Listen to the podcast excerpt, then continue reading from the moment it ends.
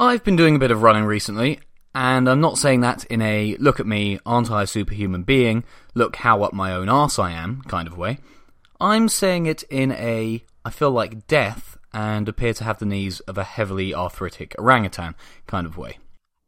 The fact that I am running again for some reason seems to be just another indication of my deep down desire to cause myself all kinds of bodily harm.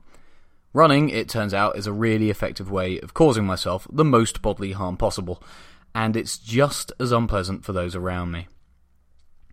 If I ever physically exert myself, my face has a curious way of turning bright red and feeling like it's been shoved in an oven for a couple of hours.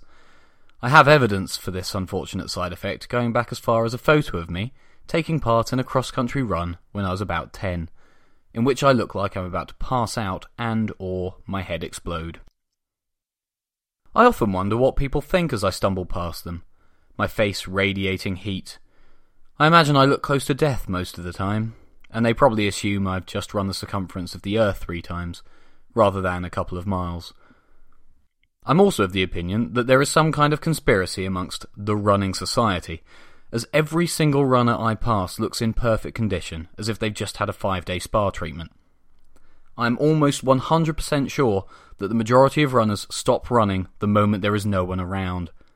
They probably have spotters in the bushes ahead of them who are in constant radio contact to let them know when someone else is coming, at which point they start running again. There can be no other explanation for the ease with which everyone else seems to be running. I'm therefore determined to uncover this conspiracy.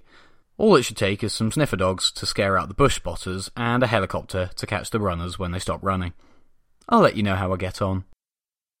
You've been listening to the Momentary Musings podcast. If you enjoyed it, feel free to rate, comment, and subscribe, and visit our Facebook page and blog page, the links for which are in the description.